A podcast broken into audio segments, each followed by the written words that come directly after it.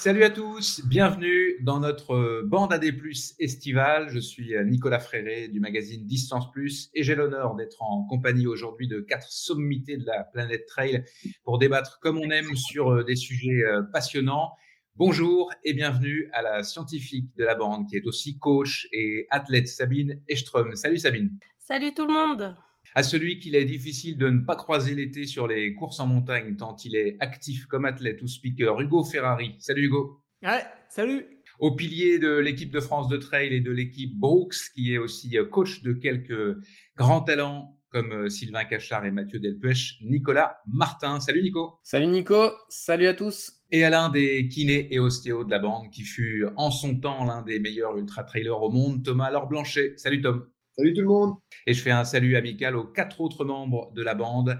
À des plus, Ludovic Collet, Corinne Favre, Florence Morisseau euh, de la clinique du coureur et Robin Schmitt des genoux dans le gif qui sont au repos aujourd'hui. Vous écoutez la bande à des plus.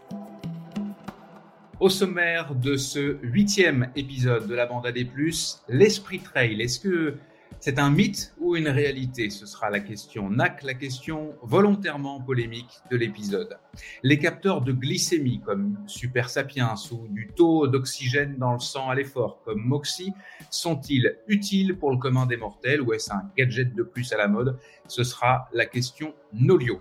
Enfin, la nuit, normalement on dort, mais les ultra-trailers pas toujours. Je demanderai à Sabine, Hugo, Nico et Thomas, qui ont déjà fait quelques nuits blanches sur les sentiers, comment on se prépare efficacement à courir la nuit et à quoi il faut s'attendre lors des efforts nocturnes. Trois rubriques sont également au programme de la bande AD+. Le vrai ou faux de la clinique du coureur, on parlera de la célèbre entorse de la cheville. On fera un arrêt à Vaujanide, à la station de trail de Loisan. Et enfin, les quatre membres de la bande AD+, à mes côtés aujourd'hui, nous livreront leur coup de cœur ou leur coup de pompe. Nous vous souhaitons euh, une excellente émission, enregistrée et réalisée à distance dans les conditions du direct par les productions Arborescence. C'est parti.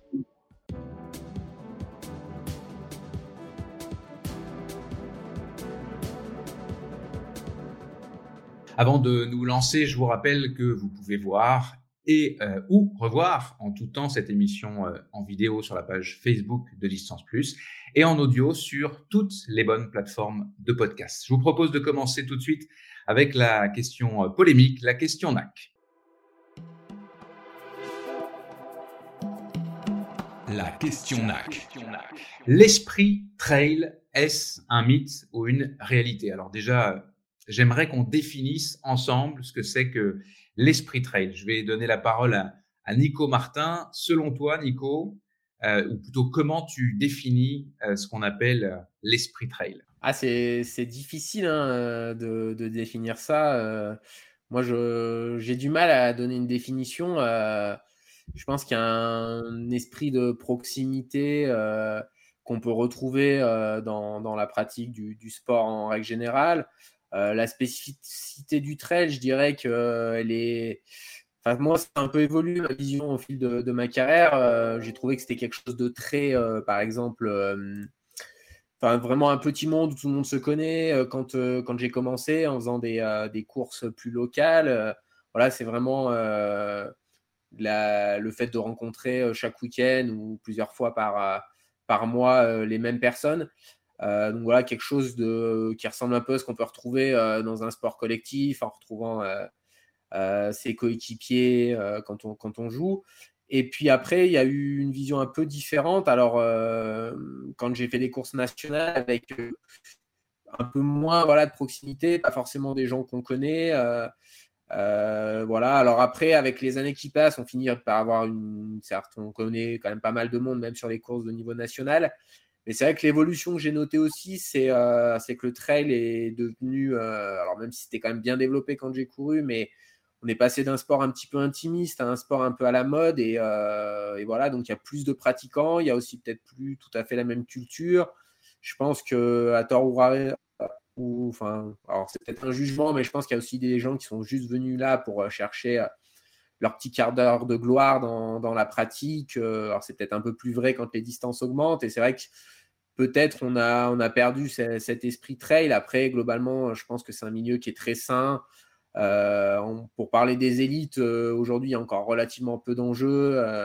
on peut partir voilà, en stage commun avec des, des, coureurs qui, portent des, couleurs différentes. Et ça, c'est pas forcément le cas dans des sports plus développés où les enjeux sont, sont très importants. Donc, euh, je pense que ça reste un sport sain. Euh, après, moi, j'ai du mal à définir euh, ce qu'est l'esprit trail, quoi. Thomas, est-ce que est-ce que c'est la définition est plus facile pour toi? Là, on va, on arrive au même débat de c'est quoi un élite? je pense qu'on a chacun sa définition de l'élite et on aura chacun sa définition de l'esprit trail. Mais si moi je dois définir l'esprit trail, oui, j'ai l'impression que c'est un espèce de, de, Graal qui n'a pas forcément, enfin, qui a un peu jamais existé, euh, et que les gens sont venus chercher ce Graal sans forcément savoir exactement ce qu'ils venaient chercher.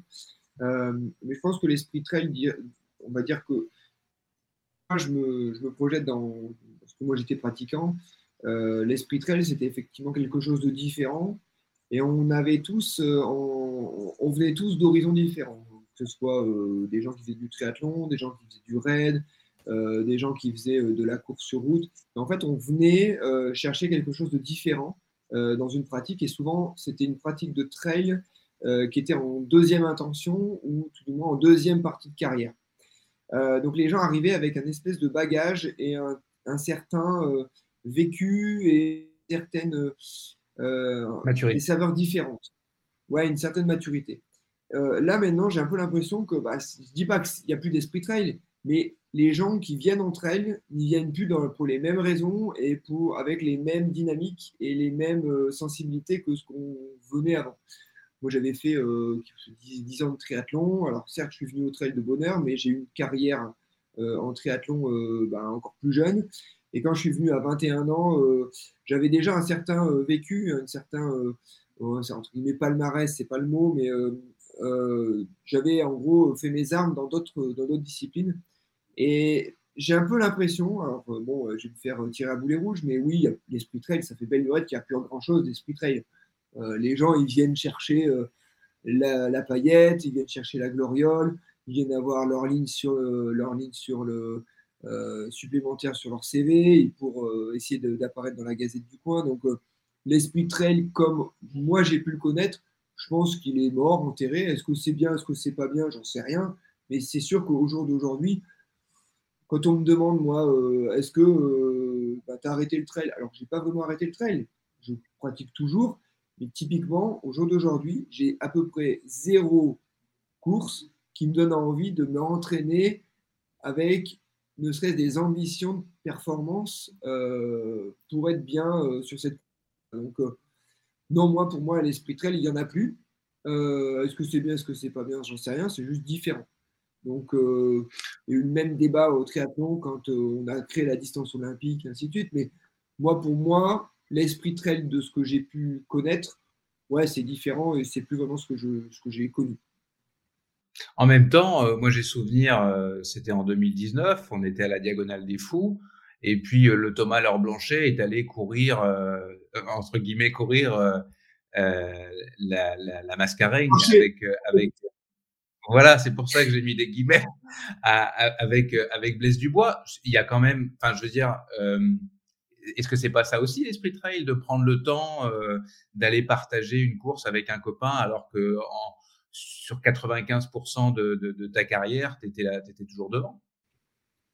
Je pense que c'est pas l'esprit trail qui compte. Je pense que c'est l'esprit de la baroude, de la borne, de l'effort physique en montagne avec cette incertitude.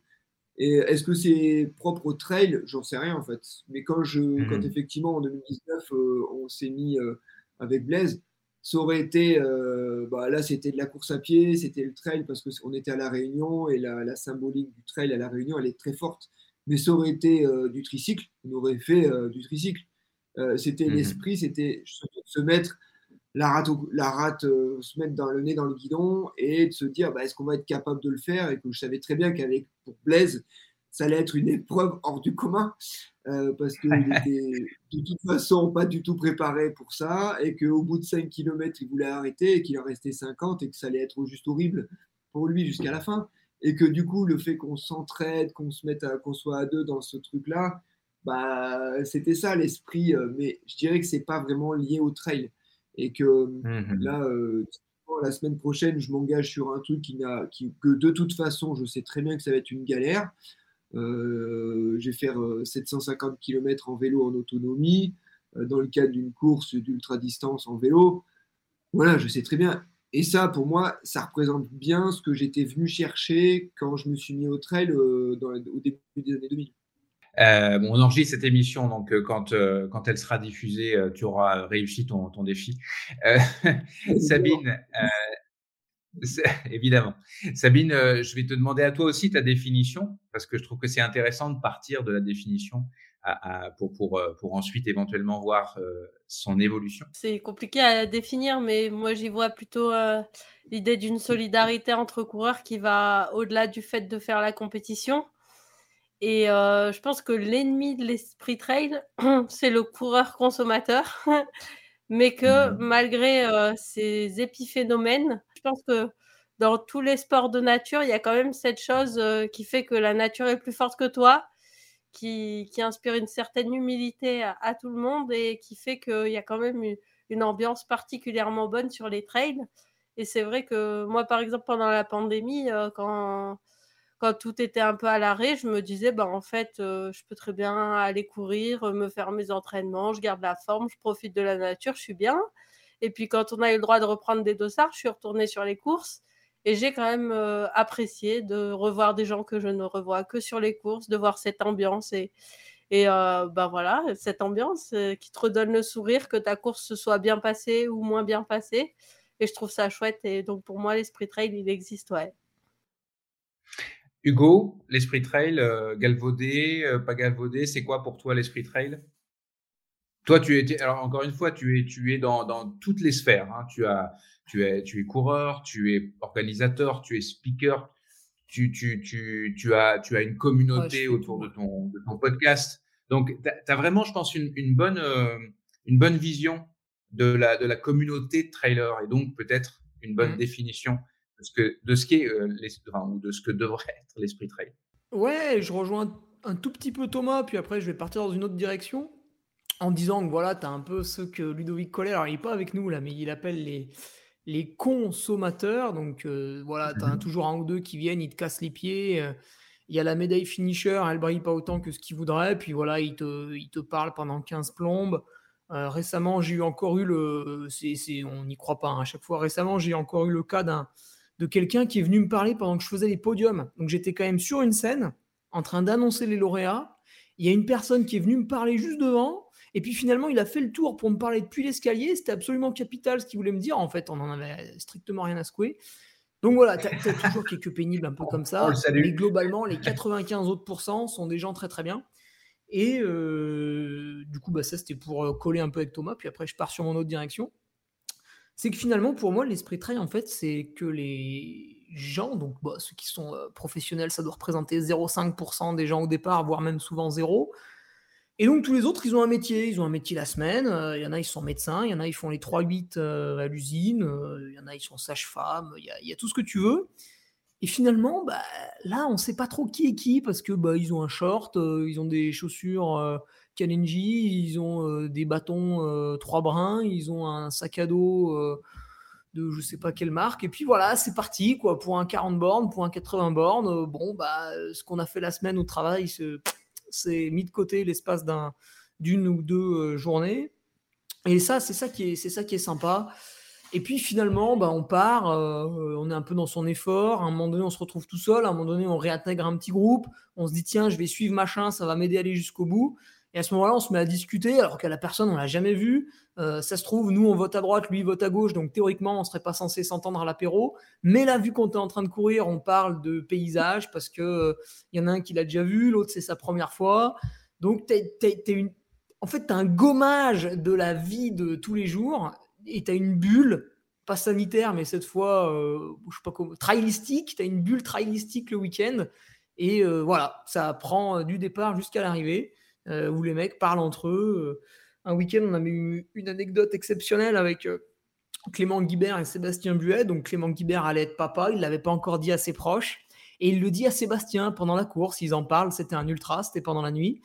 Euh, et puis Sébastien, en fait, qu'est-ce qu'il fait une fois qu'on l'invite à l'arrivée sur le. Il y avait un live TV, on l'invite sur le live TV, il nous parle justement de Clément Guibert qui allait être papa. Il s'est dit tiens, ce mec-là doit être super content. Ça passe au live, la famille de Clément l'entend, ça fout le bordel pas possible. Euh, voilà, c'est voilà, des moments de vie un peu comme ça que j'appelle à l'esprit trail. Euh, et puis après, bon, les, les aléas fâcheux, bah, Thomas en a parlé. Euh, je rebondis sur Thomas. Est-ce que Thomas, euh, toi qui as été donc triathlète, est-ce que, bon, encore une fois, j'imagine que c'est très différent si on est Thomas Laure Blanchet ou Nicolas Fréré, par exemple, qui est plutôt dans, le, milieu, voire la fin d'une course, mais entre ces deux sports, est-ce qu'on peut retrouver la, fraternité, la, solidarité euh, euh, ou pas?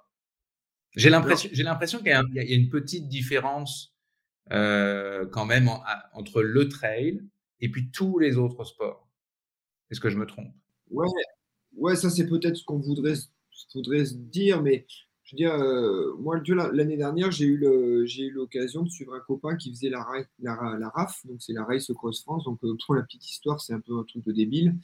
Euh, c'est-à-dire qu'on part du, de Nice et puis on monte au Touquet en vélo le plus rapidement possible. Donc, c'est des, des, trucs d'intelligent. Hein. donc, on arrive, on sent plus son périnée, on peut plus pendant trois mois fermer les bouteilles parce qu'on a une compression du nerf, médian, c'est juste parfait. mais globalement, j'ai quand même vraiment retrouvé cet esprit-là cet esprit en fait de, mmh. de camaraderie, de ce que, ce que dit Hugo, mais euh, on, se retrouve complètement là-dedans. Mais après, euh, moi, ce que le, sentiment que j'avais, c'était effectivement un espèce de, petit sentiment de pionnier. Euh, de, on a l'impression qu'on est en train de voilà, grandir ensemble et de grandir à travers une espèce de, de, discipline qui, bah, qui se construit, qui se structure, euh, mais qui a ses codes à, soi. Mais ces codes-là, euh, bah, finalement, je me rends compte que les gens qui venaient du raid, ils les avaient aussi. Euh, donc, mmh. Tous les, sports d'endurance, je pense que c'est lié, je pense, au sport d'endurance en nature, au sport d'endurance avec, à un moment donné, on s'est enfin, on, a pris conscience qu'on était bien plus faible et bien plus exposable face à la nature par rapport euh, à une course à pied style marathon. Marathon, on sait que globalement, ça va se passer plus ou moins vite, euh, plus ou moins difficilement, mais on n'a pas c'est vraiment ce sentiment d'être euh, trois fois rien en plein milieu de la nature et que quand on monte le Galibier en vélo, on se rend compte qu'on n'est pas grand-chose et que bah, ça va prendre des lustres et que bah, ouais, on n'est rien et que c'est juste une route qui monte et qu'on se dit bah, non mais quand même c'est horrible cette route qui monte et qu'on se rend compte qu'on n'est pas grand-chose. Donc, euh, oui, au jour d'aujourd'hui, si on compare le triathlon et le trail, oui, il y a des codes complètement différents.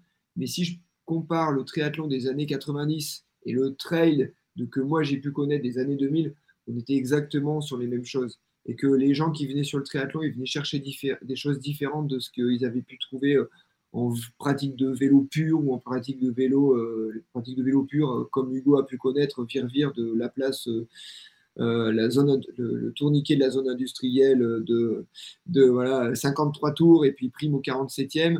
Voilà, ça, ils étaient venus chercher autre chose quand ils faisaient du triathlon. Donc, euh, effectivement, quand au jour d'aujourd'hui, on se dit euh, bah, le triathlon, c'est différent du trail, complètement d'accord, et je suis d'accord, c'est pas le même public.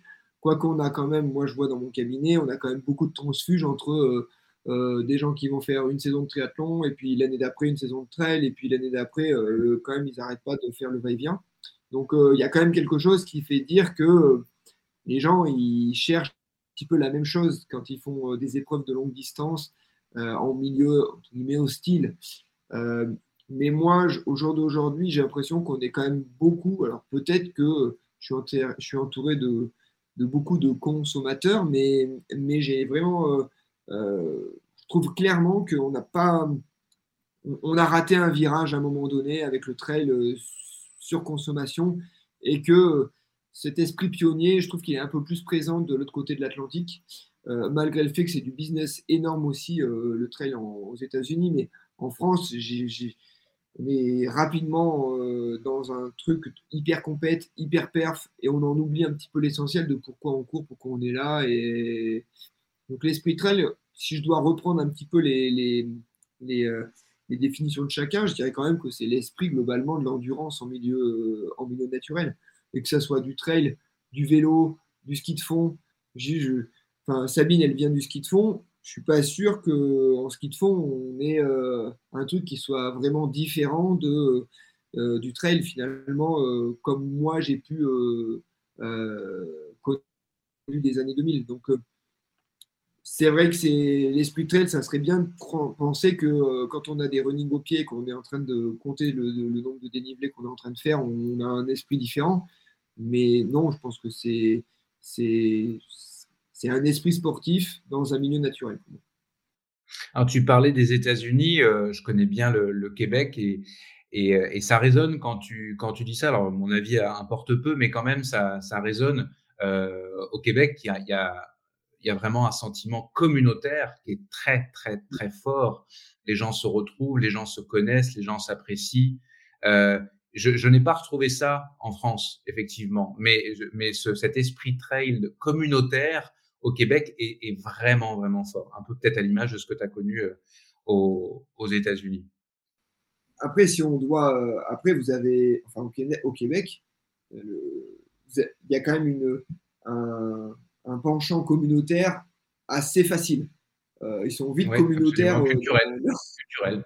c'est culturellement, à la base, euh, si on regarde la genèse et l'histoire du pays, bah, c'est une communauté et que du coup, ça s'est ancré dans leur gène et que assez facilement, ils ont cet aspect communauté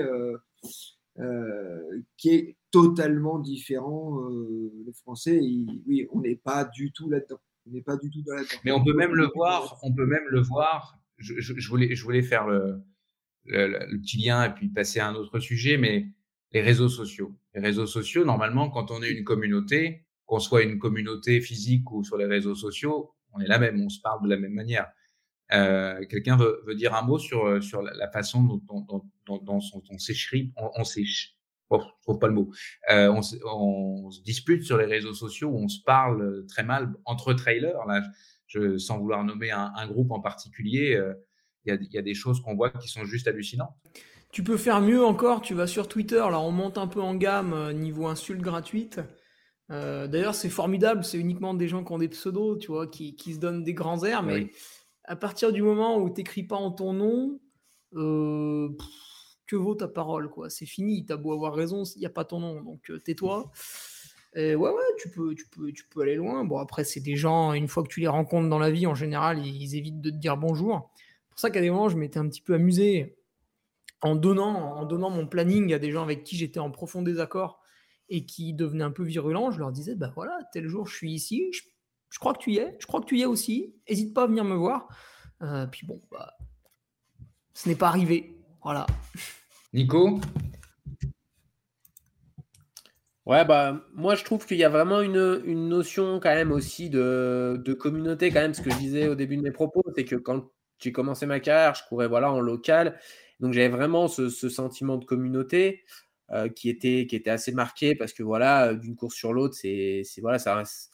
Même si des fois on a l'impression que tout le monde fait du trail, dans la réalité, il y a peu de gens qui font du trail. Donc c'est toujours un peu les mêmes gens qu'on croise d'une course sur l'autre, surtout si on reste en, local. Euh, après, c'est devenu, euh, je dirais, mon point de vue un peu différent quand je suis allé sur des courses nationales et ça s'est recréé, on va dire, entre guillemets, avec les gens qu'on appelle les élites ou en tout cas les, coureurs qui font un peu plus ces courses-là euh, nationales de, manière répétée. Mais il y a, quand même ce côté, moi, que j'aime bien communautaire et, que j'ai retrouvé il y, a, il y a, quelques mois euh, sur la course du Go en refaisant le Malpassant, euh, par exemple. Alors, c'était plus lié peut-être à, mon, euh, à, mon, à mon passé qui fait que c'était l'une de mes premières courses. Mais voilà, j'ai retrouvé ce côté on vient là, on se dépouille, mais c'est simple, c'est juste le goût de l'effort. Et je pense que c'est un peu ce qu'a dit Thomas. Il y a, il y a peut-être aujourd'hui un peu plus un côté euh, entre guillemets professionnel qui a pris un peu le pas sur euh, juste le plaisir euh, de, se mettre à FCM ou de se faire très mal pendant plusieurs heures dans la montagne qui était le seul but on va dire au, début du, trail et ça allait peut-être un peu moins aujourd'hui Et je trouve, on, parlait des réseaux, mais je trouve que ça se voit aussi sur la pratique de, certains coureurs dont on sent, enfin moi j'ai l'impression qu'ils sont pas tant amoureux de ça, ils sont juste doués pour, pour courir vite et, ils ont trouvé une manière de, vivre, de, vivre de leur sport sans avoir une passion forcément très forte pour la discipline à la base. Quoi. Très bien, et eh bien je vous renvoie aussi à non, avant de vous renvoyer à l'article de distance plus de Samuel Ouellet, euh, Tom.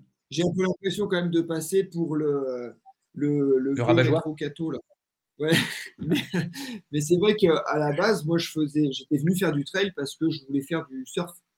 En fait, j'avais l'impression de faire ah. du surf, euh, du surf de la, ah. du surf de la course à pied, tu vois. J'avais un peu, j'avais l'impression de se faire un peu cet esprit euh, surf et que au jour d'aujourd'hui, je suis pas sûr que les gens qui font du trail soient dans cet esprit de euh, je viens faire un truc un peu anticonformiste, tu vois. Là, maintenant, si tu veux faire du anticonformiste, tu prépares un 5 km sur route et tu fais du, cross. Il y a presque moins de gens qui font ça que du trail. Donc, euh, j'ai cet esprit un petit peu Woodstock surfer, je, je, le retrouve un peu moins quand même. Merci à, tous les quatre, même si euh, j'ai l'impression que Sabine nous a abandonnés, j'espère, euh, pour quelques instants seulement. Et merci à NAC, euh, partenaire officiel, vous le savez, de la première saison de la bande AD+. NAC, c'est une marque de nutrition sportive canadienne spécialisée dans l'ultra-endurance. Depuis quelques mois, la plupart de, leurs produits sont distribués en France, comme les gaufres au produit de Reviens-y et les, les boissons ultra énergie au goût lime et melon d'eau, mais il faut euh, attendre un peu avant de goûter au, bar à base de poudre de grillon. J'espère quand même que ça va arriver euh, euh, parce que le souvenir que j'en ai, c'était pas mal. De nombreux athlètes de haut niveau ont déjà été séduits en Europe comme Maud Matisse, Élise Delannoy, Thibaut Garivier, Mathieu Blanchard, Martin Kern ou encore euh, Lucas Papi. Et puis moi, je vous invite à, aller découvrir ces produits euh, sur le nacbar.com. NAC s'écrit avec deux A. Et en passant, euh, on vous offre un rabais de 15% avec le code LBAD+. Et puis quand je dis le, le plus, c'est le signe plus. Allez, c'est l'heure de jouer au vrai ou faux. La rubrique vrai ou faux du coureur. Comme d'habitude, je vais faire euh, une affirmation et vous allez me, dire si c'est vrai ou si c'est faux. Euh, Thomas n'a pas le droit de jouer puisqu'il a ce fameux biais euh, et sempiternel biais. C'est une blessure hyper fréquente chez les, coureurs de trail lorsque vous vous tordez une cheville, ce qui peut avoir ce qui peut entraîner un, étirement ou une, rupture ligamentaire. Dans ce cas-là, on parle d'une entorse. Euh, si vous ressentez une douleur en palpant vos malléoles, devez-vous faire une radio. Alors, je rappelle que les malléoles sont les, deux protubérances euh, osseuses plus ou moins euh, rondes que l'on a de chaque côté de la jambe au-dessus du pied. Donc, je résume. Votre pied tourne, vous sentez qu'il a mal tourné, ça commence à gonfler un peu et vous avez mal à la malléole. Donc, vous faites une radio. Est-ce que c'est vrai ou est-ce que c'est faux? Hugo? Bah, je me fais avoir à chaque fois, je réponds en premier. Du coup, je, ah, je le fais un peu volontairement.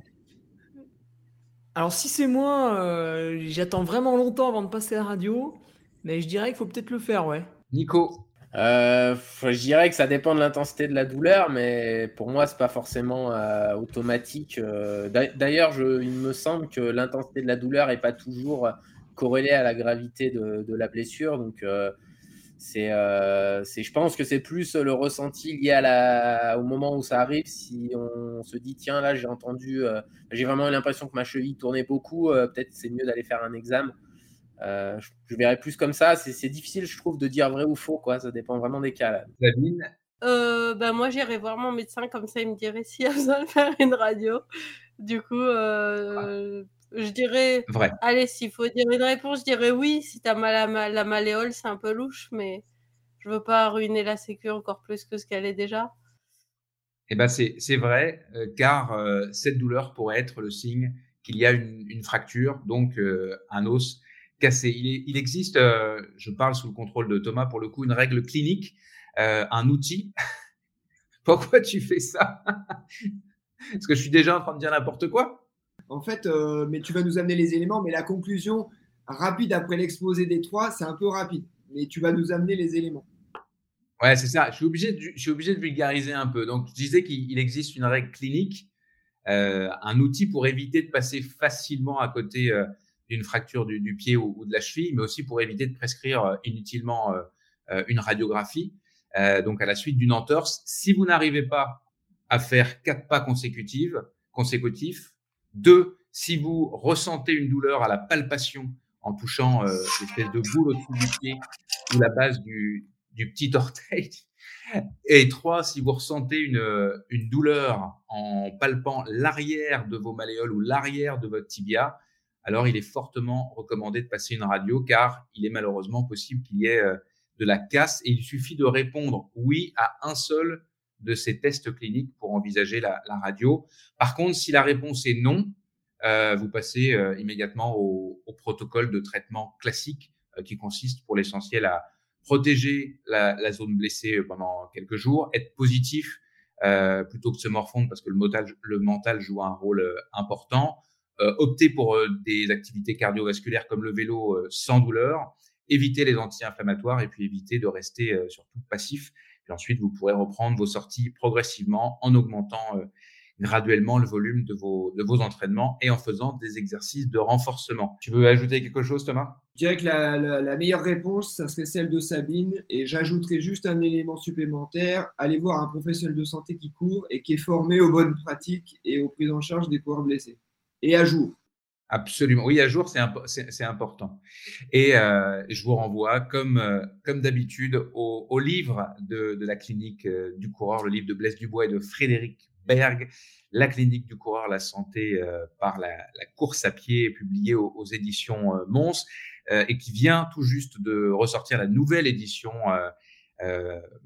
pour le coup mise à jour et augmentée, c'est l'édition 2022 que vous pouvez commander bien évidemment en allant sur le site web de la clinique du coureur. Allez, je vous propose de parler maintenant d'entraînement avec la question Nolio, commandité par la plateforme en ligne d'entraînement Nolio que vous utilisez tous les quatre.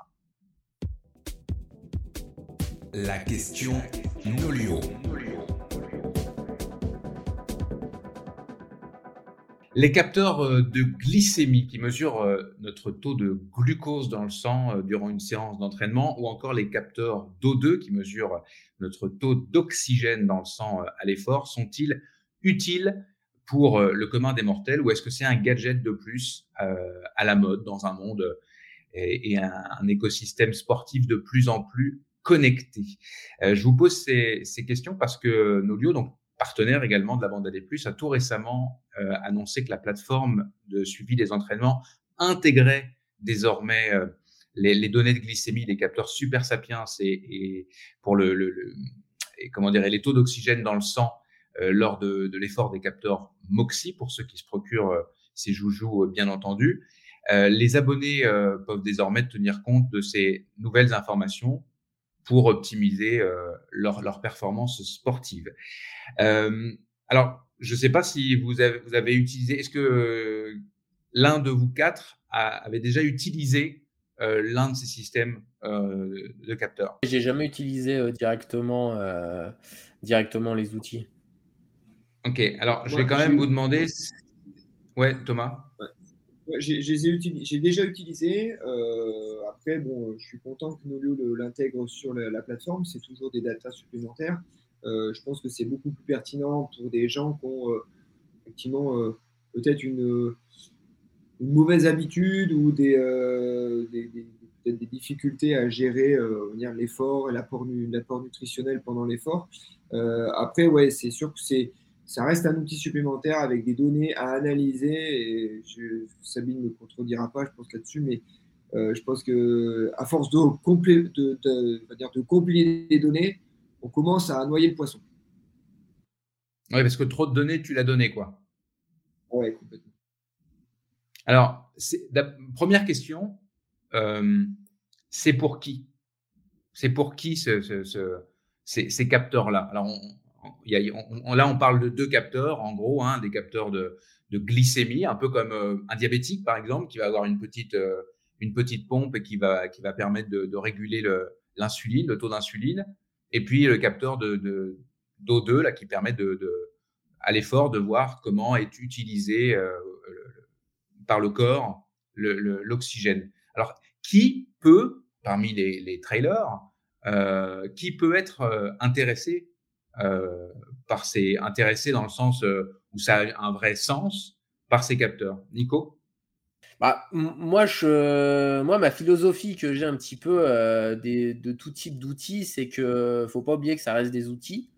Euh, donc c'est très bien. Euh, ça dépend pourquoi faire. Je pense, par exemple, les capteurs Super Sapiens, c'est très bien. Bon, d'abord, ça représente un budget. Ça, je pense qu'il faut quand même pas oublier.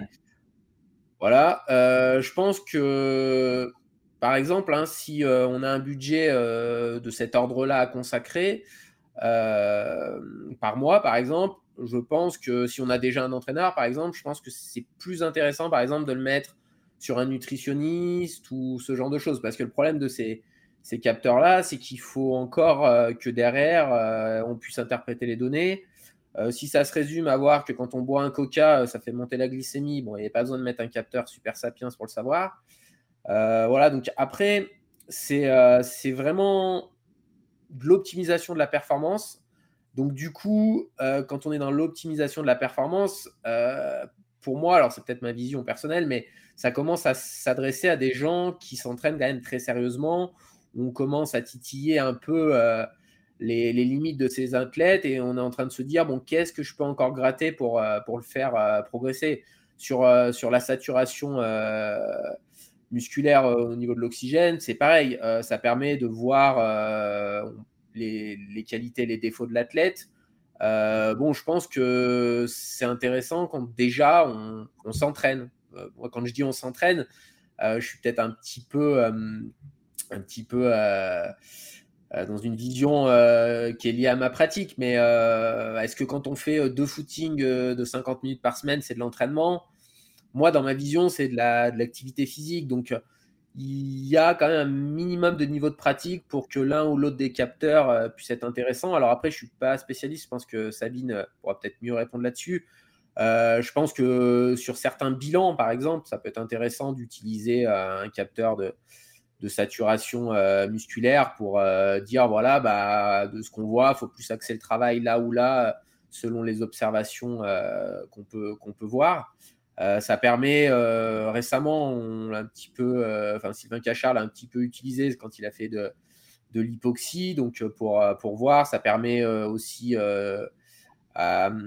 aux sport scientifiques qui géraient ça de voir comment son corps réagit. Est-ce qu'on peut introduire plus d'intensité, ce, ce, genre de choses. Mais là, voilà, on en revient à ce que je disais au début, on est sur de la pratique élite, quoi. C'est du chirurgical. Ça reste, oui, mais il y a beaucoup de choses à faire avant euh, de, faire ça et il faut pas aussi tomber, euh, c'est ce que disait Thomas, c'est que aussi des fois on veut mettre de la donnée, mettre de la donnée euh, et déjà faire quelque chose de basique, qu'on connaît, on sait ce qui marche. des fois, ça amène des meilleurs résultats que de vouloir être dans la surexploitation des, technologies. Quoi. Par ailleurs, avant de donner la parole à Sabine, euh, je ne pense pas dire de bêtises, ce ne sont pas des appareils euh, qui sont médicaux. On est vraiment dans de l'appareil technologique que n'importe qui peut utiliser. Donc c'est pas, on sort du cadre euh, purement santé. Sabine, quelle est ta vision sur ces petits appareils qui peuvent donner des informations, mais qui sont aussi des informations. Est-ce que ce sont des informations dont on a vraiment besoin ou toi, comme coach, par exemple, tu peux avoir besoin? Pour euh, l'accès, pour euh, l'aspect recherche, moi je trouve ça formidable euh, que ces petits capteurs puissent exister. ça, ça, me fascine. Mais par contre, pour l'aspect entraînement, ouais, je suis vraiment très assez dubitative parce que hum, déjà, je trouve que le, le trail en soi, c'est un sport qui est censé être assez simple. Disons que l'humain est quand même fait pour courir dans la nature pendant des heures. Donc, euh, je trouve que avec du, euh, déjà pour euh, tous les athlètes amateurs, c'est-à-dire l'immense majorité des athlètes, optimiser simplement les trois piliers entraînement, sommeil et nutrition, c'est déjà compliqué au quotidien.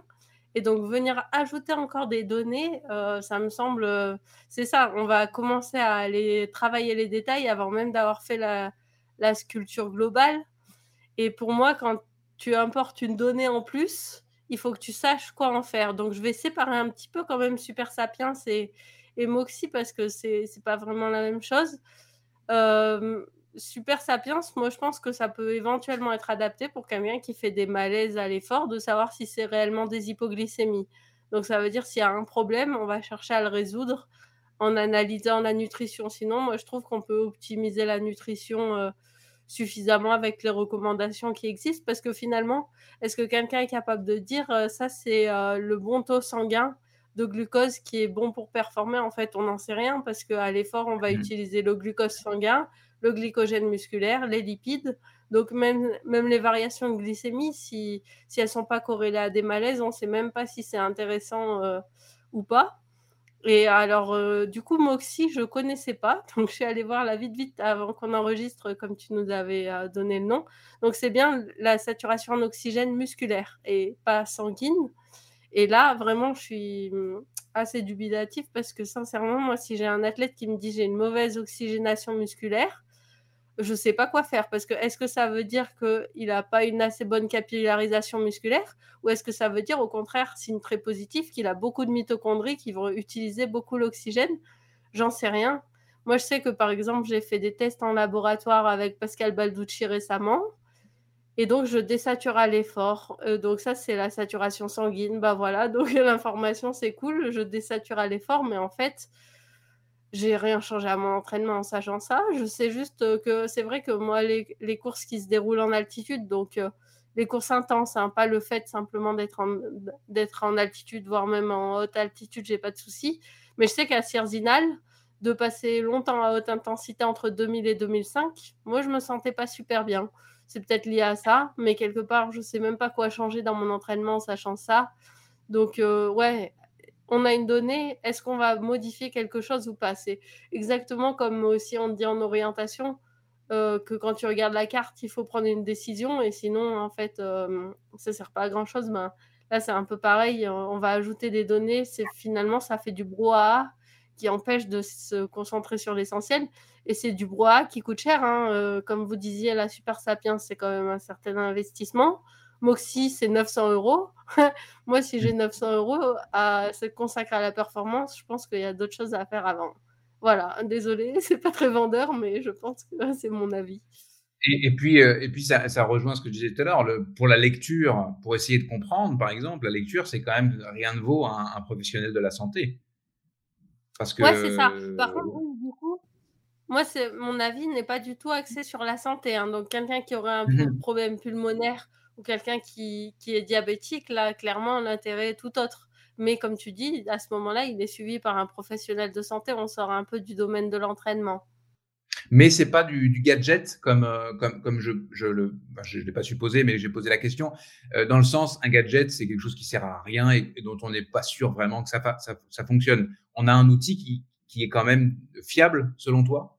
Euh, ouais, ouais, fiable, c'est pas un souci. Euh, je pense justement que pour la recherche, c'est intéressant. Mais en fait, moi, ce qui m'énerve un petit peu, c'est qu'on prend vraiment les coureurs pour des pigeons, quoi. On est toujours en train de sortir de nouvelles montres avec des fonctionnalités qui servent à rien, euh, comme le fait de recevoir son SMS sur la montre. Ça sert à rien. Et mmh. finalement, ça pollue, quoi. Ça va complètement à l'encontre de ce que moi, je voudrais voir dans notre sport. Donc, j'en ai un peu marre qu'on vende toujours des nouvelles choses pour un sport qui est si simple, quoi. Hugo, je t'ai pas donné la parole sur ce sujet. Je sais que tu es, assez fan du, cyclisme. Euh, et dans le cyclisme, je pense que tous les capteurs existants sont. On utilise beaucoup, beaucoup de données euh, sur, à, base de capteurs. Euh, est-ce que, est -ce que ça t'inspire quelque chose, toi, ce, ces, deux capteurs. Ouais, alors le cyclisme, ils ont fait fort, ils ont, ils l'ont même interdit. Euh, L'UCI a interdit ce capteur. Euh, bon, il ah, ferait peut-être mieux de diligenter des contrôles antidopage plutôt que d'interdire ça. Mais euh, c'est vrai que c'est sûr, hein, c'est pénible. Donc c'est pas mal. Après, j'étais pas là quand on a mis en place les ceintures cardio. Est-ce que ça a été un peu pareil? Est-ce que tu as eu le camp des mecs qui disaient ah oui, non, mais c'est un truc technologique, ça sert à rien. Puis bon, aujourd'hui, si t'as pas une ceinture cardio, t'es le dernier des parias. Et puis le camp des gens qui disaient ah putain c'est génial, ça va révolutionner ma pratique. Et puis en fait bon ça va pas non plus. euh, au bout d'un moment le mec est toujours obligé de courir hein, quand même. Donc je sais pas, c'est un nouveau joujou technologique. euh, moi j'en ai dans les cartons là. Vais-je vais-je les déballer euh, un mois ou deux avant l'UTMB Attention on verra. Ah. Parce qu'il faut pas mourir idiot non plus. Euh, après c'est vrai que ma, ma compagne étant diabétique de type 1, bah, je je quand même je vois un peu à quoi ça sert, ce que ça peut représenter. Ça peut servir un peu peut-être d'éducation pour certains qui n'ont pas de billes en nutrition. euh, voilà, ils peuvent manger un, gel ou une banane, puis ils regardent sur le graphique ce que fait la courbe. Ça peut être sympa, ça peut avoir une visée éducative. Euh, donc, Enfin, pourquoi cher, pas. C'est là, c'est créé, ça existe. euh, Voilà, ceux qui veulent l'acheter, ils l'achètent. Ceux qui veulent pas l'acheter, ils l'achètent pas. Euh, de toute façon, ceux qui le mettent, ça va pas devenir les superstars de demain non plus, mais bon, ça peut, voilà, ça peut aider à, à la culture, à comprendre certaines choses. Euh, après, est-ce que ça doit se porter toute l'année? Je pense pas non plus. Une fois qu'on a peut-être validé un protocole de ravitaillement, une fois qu'on a peut-être validé un rythme de repas dans la semaine pour ceux qui ont quelque chose de rébarbatif avec un emploi du lundi au vendredi, par exemple. Ouais, il peut y avoir euh, pff, 10, 20, 30 utilisations possibles. Et puis, il peut y avoir le cas du, mec qui s'en fiche, parce que de toute façon, quand il arrive au ravito, s'il a envie d'un tuc, il mange un tuc. Euh, s'il a envie euh, d'une figue séchée, il manque d'une figue séchée. Et c'est pas, c'est pas son capteur qui va lui dire. Au même titre que quand on a un capteur de puissance sur le vélo, bah, alors que là, je prends l'exemple de Nicolas Martin, qui est toujours généreux dans l'effort. Si à un moment donné, il veut placer une bandérie dans sa sortie endurance, il va placer la bandérie. Hein, il va pas regarder son capteur. À ce moment-là, il va fermer les yeux et il va vous mettre votre grosse attaque dans le pif. Donc voilà, c'est voilà, ces petits joujoux euh, qui est sorti cette année. Et on a eu euh, le cardio-fréquence mètre, on a eu la puissance en vélo. Est-ce que ça va être aussi intéressant que le reste? Euh, bah, On verra. On verra, ouais. Moi, je, je suis quand même intéressé. Hugo. Je suis quand même intéressé par ce que tu ce que as dit, parce que tu as dit je les ai dans les cartons, euh, l'UTMB, tout ça. Euh, est-ce que tu vas, est-ce que tu vas l'expérimenter euh, Est-ce que tu sais déjà si tu vas l'expérimenter pour, pour optimiser ta future performance à l'UTMB Tu veux faire 12e, hein, si, ça, si j'ai bien compris. Tout à fait, je vais faire euh, 12e, donc les gens l'auront entendu ici, ils peuvent déjà aller miser au PMU. Euh, oui, parce que moi je me permets un mois de... Bon, c'est pas vraiment des vacances, mais disons que c'est un moment, euh, par curiosité, on dirait presque que c'est Jésus qui a fait ça comme ça, c'est un moment où je travaille moins et où du coup je peux partir un mois en altitude. Et du coup, à ce moment-là, je suis un peu tout seul dans mon appartement. J'ai aucune sollicitation annexe ou très très peu, parce que quand vous dites aux gens que vous êtes à Tignes, en général, ils arrêtent de vous euh, demander quelque chose. Ils savent que vous êtes trop loin. Et du coup, je peux faire un peu tout ce qui m'amuse. Alors l'an passé, j'avais joué avec un oxymètre. euh, voilà, pourquoi pas cette année jouer avec le capteur de glycémie. Il est dans les bagages, il va venir avec moi en tout cas. Bon. Et du coup, Euh, est-ce Hugo, que est-ce que toi- veut. Vas-y, Sabine. Du coup, Hugo, est-ce que toi aussi tu te désatures à l'effort? Qu'est-ce Ah qu'il oui, avait oui, dit ton oui, oxymètre? Oui, Voilà, bah, pour l'anecdote, si on veut des chiffres, je suis arrivé à Tignes, j'étais immédiatement à 93 en taux de saturation, je sais plus ce que c'est l'unité de mesure. Et il m'a fallu une- vraiment une point. dizaine de jours, hein, vraiment bien 10 jours pour remonter à 98-99. Donc c'est c'est un peu c'est hein, quoi l'unité de mesure là Parce que moi, vous m'avez perdu, les garçons. Enfin, euh, le- C'est en pourcent. l'unité de mesure C'est du pourcent. Mais... Et du coup, est-ce que tu le mettais aussi en- à l'entraînement? Alors, j'avais un petit appareil qui se fixait au bout du doigt. C'est d'ailleurs un, Vincent Pialou, une connaissance à Thomas Laure Blanchet qui m'avait guidé là-dessus. Et par moment, donc euh, Vincent m'avait demandé de l'amener sur ma première rando en altitude à Tignes pour vérifier encore plus haut à combien j'étais. Et il m'avait demandé de l'amener avec moi aussi en sortie au bout d'une dizaine de jours. Quand j'avais fait, j'avais dû faire du seuil dans l'Isran. Bon, j'avais fait une crise d'asthme au final pour voir justement une fois le seuil terminé en haut du col à combien j'étais. Donc voilà, on s'est un petit peu amusé comme ça. Euh, Thomas, pour, euh, pour le mot de la fin, euh, ça t'intéresse pas? Non, je dis pas que ça m'intéresse pas. Je veux dire que je, ça m'intéressera le jour où je serai en phase avec le- ma capacité à, à analyser l'ensemble des données, comme a très bien résumé Sabine, à un moment donné, quand on arrive à, à être au taquet des curseurs sur l'entraînement, le sommeil, la nutrition, euh, bah ouais, je pourrais implémenter davantage de, capteurs. Après, on pourrait parler aussi des capteurs de puissance en course à pied qui sont pas encore complètement au point. et, tout ce qui est les gadgets et, autres, processus pour améliorer la récupération, alors que finalement la personne qui me pose cette question-là, elle reste jusqu'à 23h30 devant les réseaux sociaux avec de la lumière bleue. Euh, j'ai envie de dire, euh, passer du temps devant l'écran euh, avec les bottes de compression. Je pense que le mieux, c'est de pas mettre de bottes de compression et d'aller au lit et on optimise encore mieux la récupération. Donc, je, je, dis pas que en plus c'est des, bons, c'est un ami à moi qui a monté Super Sapiens, mais c'est pas, peu importe. Mais, l'esprit, c'est que je pense que c'est ultra intéressant quand on est ultra performant et qu'on a qu'on est sûr qu'on a optimisé tous les processus de la partie euh, immergée de l'iceberg. Parce que la partie immergée de l'iceberg, ça restera, et pour tout le temps, ça restera l'entraînement, le, sommeil, la nutrition. Si on a optimisé ça, oui, on peut commencer à regarder ce qui est un peu moins, euh, un peu moins euh, dire, probant sur, le, sur, sur l'accompagnement de l'entraînement, mais les capteurs, hormis le fait de me noyer encore plus dans déjà de l'analyse de charge d'entraînement, ainsi de suite, euh, je préfère déjà euh, euh, être, être dire, un peu plus abouti sur mes, analyses de, data qui sont presque vieillottes. Quoi. Eh ben, merci beaucoup. Juste pour conclure, Ouais, Nico. Juste pour conclure, euh, moi je, rejoins Thomas et en fait, je trouve que les outils euh, ils, sont, ils sont intéressants pour, euh, pour faciliter la compréhension du corps par, de leur corps par les athlètes, mais en fait, on, on est toujours en train de créer des nouveaux outils, des nouveaux outils et moi c'est ma vision que j'ai personnellement, mais je me rends compte que des fois, euh, le retour un peu à l'entraînement, euh, un petit peu au ressenti, à une capacité à optimiser les ressentis de son corps, euh, ça devient, ça devient des fois ce qu'il y a de plus précis chez des athlètes qui sont bien sûr expérimentés. Donc, l'apport de l'outil va permettre de gagner du temps. Peut-être que sans outils, il va falloir 6, 7, 8 ans pour optimiser ça et qu'en mettant des outils, on va peut-être mettre que 3 ou 4 ans. Mais une fois qu'on se connaît très bien, euh, Hugo parlait du capteur de puissance. Moi, j'ai trouvé ça magnifique. Au début, je, joue avec et tout. Maintenant, je le mets, ça me permet de voir et tout. Mais tu me casses le capteur de puissance et tu me dis, tu crois que tu as combien de watts? Ouais, sauf s'il y a des gros fonds de fatigue ou qu'il y a eu des grosses séances d'excentrique avant qui peuvent un peu perturber les ressentis. Mais sinon, à, à 5-10 watts près, je suis capable de te dire dans quelle zone je me situe.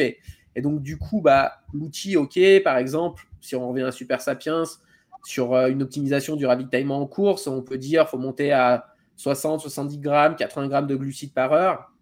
Bah, peut-être qu'on va se rendre compte que chez un athlète, euh, faire 70 euh, ou 80, ça réagit peut-être pas mieux. Et donc, on se dit, bon, bah, il y a peut-être besoin de prendre que 70 parce que ça va limiter les risques d'ennui gastrique, ce genre de choses. Mais là, quand on est déjà à ce niveau-là, on est dans l'optimisation de la, performance, en plus d'être capable d'interpréter les, données. Après, euh, ça, euh, c'est. Moi, je pense qu'il faut aussi pas que les outils deviennent, dans le cadre des entraîneurs, aussi une manière de justifier de la compétence en disant j'utilise plein d'outils, regardez, je suis super bon. Parce que ce qui fait un bon entraîneur, c'est avant tout la capacité à comprendre l'athlète, à créer de la logique. Et c'est pas celui qui maîtrise le plus d'outils qui est forcément euh, l'entraîneur le, plus euh, compétent ou en tout cas celui qui amènera l'athlète vers son meilleur niveau. Quoi. Ça, je pense que c'est un bon message au-delà même du sujet pour euh, n'importe quel, euh, n'importe quel trailer ou sportif qui a envie de, trouver un, de, se trouver un entraîneur. Merci. Première formation psychologue. Pardon? La première formation, c'est psychologie, je pense, qu'il faut faire. Exact. Euh, c'est l'occasion de vous rappeler, chers auditeurs, avant de, tourner la page avec cette euh, rubrique que nous vous offrons deux mois gratuits pour essayer la plateforme d'entraînement euh, Nolio, qu'utilisent donc, comme je le disais tout à l'heure, à la fois Sabine, Nicolas, Thomas et Hugo. Ils sont au, complet sur Nolio aujourd'hui. pour en bénéficier, il suffit de vous abonner donc au compte premium avec le code LBAD+, plus PLUS, et rendez-vous sur nolio.io. Et je vous propose de passer maintenant à la destination de la semaine. Arrêt à la station de trail. à la station de trail de Loisan, près du bourg d'Oisan et de l'Alpe d'Huez, c'est en Isère. C'est une station euh, qui a bien grandi depuis son inauguration il y a près de dix ans à, Villars-Regulas. Aujourd'hui, euh, la station de trail s'étend sur près de 500 km de sentiers de montagne cumulés, accessible depuis quatre bases d'accueil à Oris-en-Voisan, Vaujany, Villars-Reculas donc, et les deux Alpes. Je me suis entretenu avec euh, Yannick Beaufetti, qui, de l'Office de tourisme de, de Vaujany. Yannick, c'est un montagnard passionné, il est à la fois trailer et en charge de, de l'ouverture et de la fermeture des sentiers. C'est important, c'est une grande responsabilité. Les stations de trail s'engagent à, offrir un environnement sécurisant aux randonneurs et aux trailers qui empruntent les, sentiers balisés. Donc c'est lui qui fait ça, et notamment en milieu montagnard, évidemment, euh, bah, en fonction de, de la, fonte des neiges, euh, c'est important de ne pas se, de, ne pas aller sur les sentiers euh, quand c'est encore un petit peu délicat. Alors dans le massif de l'Oisan, on est rapidement en haute montagne. Les parcours sont tracés entre grosso modo 1500 et 2800 mètres d'altitude. Et bien évidemment, plus on grimpe, plus les décors sont euh, somptueux dans ce coin-là, avec notamment euh, de sublimes lacs euh, glaciaires dont il faut profiter avant qu'ils ne disparaissent. Or, clairement, les glaciers reculent chaque année de manière évidente et inéluctable, comme l'a déploré Yannick durant notre conversation. La station de trail de Loisan, c'est 32 parcours et ateliers d'entraînement. Il y en a vraiment pour tous les goûts et, tous les niveaux. On compte 13 pistes bleues, 8 pistes vertes qui conviendront aux, débutants et aux, randonneurs en, famille, par exemple, 7 pistes rouges et 4 pistes noires. Ça fait du choix. Vaujany, c'est en quelque sorte euh, la grande porte d'entrée de Loisan et c'est une station euh, super familiale, parfaite pour découvrir les activités de montagne, mais c'est aussi euh, impeccable pour se faire plaisir sur les sentiers en, en relativement haute altitude pendant des journées entières. Alors à quoi il faut s'attendre? À des rochers, à des lacs glaciaires, avec parfois même des icebergs au début de l'été. En tout cas, il ne faut pas marcher ou courir bien longtemps avant de croiser des, pierriers et puis des ruisseaux. On vous recommande euh, le parcours 19. C'est un parcours rouge. Il s'agit du tour des aiguilles par le plan des cavales. C'est un 17 km et environ 500 mètres de dénivelé positif. Mais la particularité de ce parcours, c'est qu'il est surtout descendant. Il y a 1700 mètres de dénivelé négatif pour vous donner une, petite idée. Alors, depuis la station de Vaujany, vous grimpez à 2800 mètres via le, téléphérique. Il faut compter 12 euh, euros par adulte pour vous rendre tout en haut jusqu'au dôme des Petites Rousses. À partir de là, vous suivez le balisage station de trail et vous vous engagez en descente, donc sur le plan des cavales au pied du glacier des Rousses et du glacier de la Barbarate. Euh, vous allez passer par trois lacs glaciaires, le lac du milieu, le lac de la Phare et le lac de Balmerousse, en passant progressivement de 2700 à, 2300 mètres d'altitude. Pardon. Euh, vous tomberez euh, notamment tout près du lac de la Phare sur l'abri Rajon. C'est un petit hôpital de fortune de la Seconde Guerre mondiale, tout en pierre. Il n'a pas bougé. On y soignait les maquisards blessés dans le temps. Euh, depuis le plan des cavales, donc, et donc euh, ces trois lacs, vous pourrez admirer euh, deux sommets des glaciers, le pic de l'étendard, qui cumule à 3464 mètres d'altitude, et le pic Bale, quasiment pareil, 3465 mètres. Je n'ai pas évoqué la technicité des sentiers, mais cela varie jusque-là en, fonction de l'altitude, entre des rochers et de la rocaille. C'est très minéral, quoi. Mais à partir de 2234 mètres d'altitude, euh, il est très précis dans, ses explications. Euh, mon, cher camarade euh, euh Yannick, ça j'ai eu comme un trou.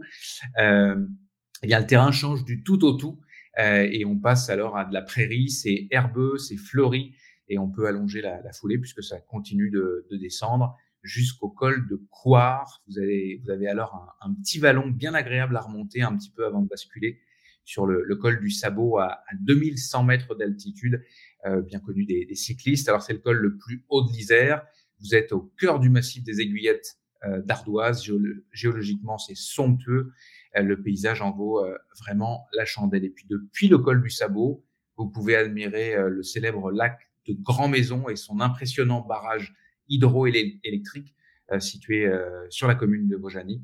C'est le plus puissant de France et même d'Europe. C'est un incontournable apparemment euh, pour le, les, touristes du coin. Il y a notamment des visites ouvertes au public durant l'été. Vous reprenez ensuite votre descente vers le cœur de la station. Parmi les courses organisées dans le secteur, euh, nous vous recommandons l'Oisan Trail Tour qui a lieu chaque année la deuxième quinzaine de juillet. La particularité, c'est que le parcours change chaque année puisque le départ et l'arrivée se déroulent à tour de rôle euh, depuis euh, chaque base de départ de la station de trail, ce que j'ai, nommé un, petit peu plus tôt. Enfin, il y a plusieurs kilomètres verticaux aussi pour bosser le dénivelé et s'en mettre euh, plein la vue, notamment l'extrême vertical Doris. C'est un 7 km pour 1500 mètres de dénivelé, c'est quand même du costaud. Pour plus de détails et, et, retrouver notamment tous les parcours de la station de trail de Loisan, je vous invite à vous rendre sur le site web onpiste.com ou l'application Onpiste. L'application vous permet de, vous préparer et partir sur les sentiers avec, euh, en plus du balisage station de trail, une cartographie euh, précise sur votre euh, téléphone et puis la géolocalisation et éventuellement le guidage audio. Vous écoutez la bande des plus. Comment se préparer à courir la nuit et à quoi faut-il s'attendre? Ce sera la, la, dernière question de cet épisode. Alors, vous avez tous les trois, tous les quatre, pardon, eu l'occasion de, de vaguer durant, durant la nuit. Alors d'abord, qui est-ce qui aime particulièrement courir la nuit parmi vous? Ok, il n'y a pas un doigt qui se lève. Alors c'est j'aime bien, j'aime bien, j'aime bien courir la nuit, euh, mais juste euh, pas s'entraîner, quoi. Juste aller courir, se balader dehors. Euh, et mon préféré, enfin mon moment préféré, c'est du coup, il fait plus vraiment nuit, mais c'est quand il y a un peu de la pleine lune et de la neige. Tu as ce côté, euh, c'est pas vraiment la journée et de, se balader, puis, euh, puis de, mais vraiment d'aller euh, se promener dans la nature, un peu être en communion avec la nature. Après, ces dernières années, j'ai eu la chance de pouvoir m'entraîner pas trop la nuit parce que j'avais la, journée à disposition pour y aller. Donc, mais, mais sinon, j'ai fait comme tout comme tout trailer qui se respecte, pas mal de séances la nuit, l'hiver. Qu'est-ce qui change la nuit, euh, Nico? Je reste avec toi. Qu'est-ce qui change la nuit par rapport à une course de jour? La question paraît peut-être bête, mais quand même, pour tous ceux qui nous écoutent et qui n'ont peut-être euh, jamais. Je, suis content d'avoir euh, découvert récemment que, la science a, répondu à une observation que je m'étais faite. J'ai toujours eu l'impression que le ressenti était plus difficile la nuit. Euh, c'est-à-dire de se dire ah ben j'ai l'impression que je vais vite là et puis euh, quand on regardait les données euh, les données réelles mesurées avec un GPS elles étaient plus basses que le, ressenti que j'avais par exemple j'avais l'impression de courir à 14 et puis en réalité je courais à 13 13 2 et j'ai vu c'est une étude qui est je crois sortie cette année où où ils ont testé alors des gens avec les yeux bandés et et ils se sont rendus compte que, euh, que leur coût énergétique euh, augmentait un peu de la même manière que quand on les lestait. Quoi. Donc, euh, donc visiblement, alors même si bon, les yeux bandés et courir la nuit, on a une frontale, c'est pas forcément exactement la même chose. je pense que le ressenti est plus difficile, plus difficile la nuit, donc il faut peut-être euh, moins tenir compte. Enfin, le ressenti est plus dur, mais lié à une réalité qui est peut-être que, bah, par exemple, on lève plus les pieds, donc notre coût énergétique augmente, ce, genre de choses. Donc, euh, il y a une spécificité à courir la nuit. Et après, je, ne saurais dire si euh, en s'entraînant très régulièrement la nuit, on va, on va l'améliorer ou pas. je pense que, comme tout, quand on maîtrise un élément, on est toujours un peu plus performant que, que si on le découvre le jour de la course, notamment. Hugo, euh, en préparation d'ultra, euh, il n'y a pas le choix. Hein, quand tu cours l'UTMB, quand tu cours euh, la plupart des ultras, il y a, de la nuit là-dedans. comment tu prépares ça, toi? Est-ce que, est que ça fait partie de, ton entraînement d'aller courir la nuit en anticipation de, ces moments-là bah, ça part d'un bon sentiment, hein, ce que tu dis, Nicolas, parce qu'on se dit, tiens, on va courir de nuit, donc je vais m'entraîner à courir de nuit. le problème, c'est comme l'a rappelé Thomas tout à l'heure, il y a le, il y a un pilier, c'est entraînement, euh, sommeil, nutrition. Et du coup, si je vais m'entraîner la nuit, bah, le côté entraînement, c'est génial. Et le côté sommeil, hop, râler pas crête. Donc, on va le faire avec parcimonie. Euh, je sais pas, euh, Nicolas pourra être plus juste là-dessus, mais voilà, peut-être dans les, dans les deux mois avant, on va faire déjà deux sorties la nuit, c'est déjà pas mal. Peut-être qu'on pourrait en faire un tout petit peu plus. Moi, j'ai envie de te dire que non, parce que vu que je suis speaker, il y a quand même euh, pas mal de nuits qui sont euh, pas forcément blanches, mais bien rognées. hein, bien rognées. Voilà, il va manquer un, deux cycles de sommeil, ça c'est assez, assez souvent. Du coup, m'entraîner la nuit, pour moi, ça va vraiment rajouter beaucoup de fatigue. Mais je vais quand même le faire. Je vais quand même le faire au moins une fois, voire deux, euh, dans le mois et demi avant l'UTMB, on va dire. Une pour rigoler un petit peu, voilà, tu vas courir jusqu'à 2h du matin, c'est rigolo, tu, tu- tu manges une bricole et tu te couches, puis bon, le lendemain matin, quand tu te réveilles, tu as l'impression que quand tu te lèves du lit, tu ouvres un Kinder Surprise, tu vois, tiens, j'ai mal ici et tout. Et puis peut-être une nuit, euh, pas forcément plus complète, mais un peu plus longue ou rythmée. Et à chaque fois, dans les deux cas, tu vas tester justement ton matériel, dont on avait légèrement parlé dans l'émission précédente. Tu vas tester ton matériel, ta lampe, parce que parce que j'ai déjà eu des mésaventures avec la lampe. Euh, comment bête la batterie une fois qu'elle s'est éteinte? Ça, c'est une question qu'on se pose rarement avant que ça nous arrive. Donc voilà, ça peut aussi servir à tester un peu le matos. C'est pour ça on n'a pas besoin de faire une nuit très très longue. Début août, euh, en montagne, suivant le versant où on est, vers 21h, il peut commencer à faire sombre, on peut commencer à faire joujou avec la frontale. Donc on finit vers 23h minuit, ça permet quand même d'avoir un sommeil euh, pas trop vilain derrière. Donc voilà, ça, peut être une option. Après, une fois qu'on l'a beaucoup fait, quelqu'un qui aurait déjà fait 5-6 ans d'ultra, qui a déjà passé euh, deux ou trois nuits dehors par an pendant ces 5-6 ans, est-ce qu'il a besoin de retourner la nuit dehors? Je suis pas sûr. Euh, par contre, quelqu'un qui l'a jamais fait et qui va euh, participer pour la première fois à un ultra, il va passer toute la nuit dehors. euh, lui, ce serait bien qu'il y aille une fois ou deux, ne serait-ce que pour certains. ça n'a pas été mon cas, mais il y a des gens, ils peuvent avoir peur en courant la nuit parce que c'est pas tout à fait les mêmes bruits, c'est pas tout à fait les mêmes sensations. Donc voilà, c'est bien de le faire une fois de temps en temps. Maintenant, faut faut pas en faire une religion. Une fois qu'on l'a déjà bien fait, faut se poser la question est-ce que c'est vraiment nécessaire d'y retourner? Parce que, bah encore une fois, on se coupe du sommeil et ça, c'est quand même un, un sacré pilier dans la performance.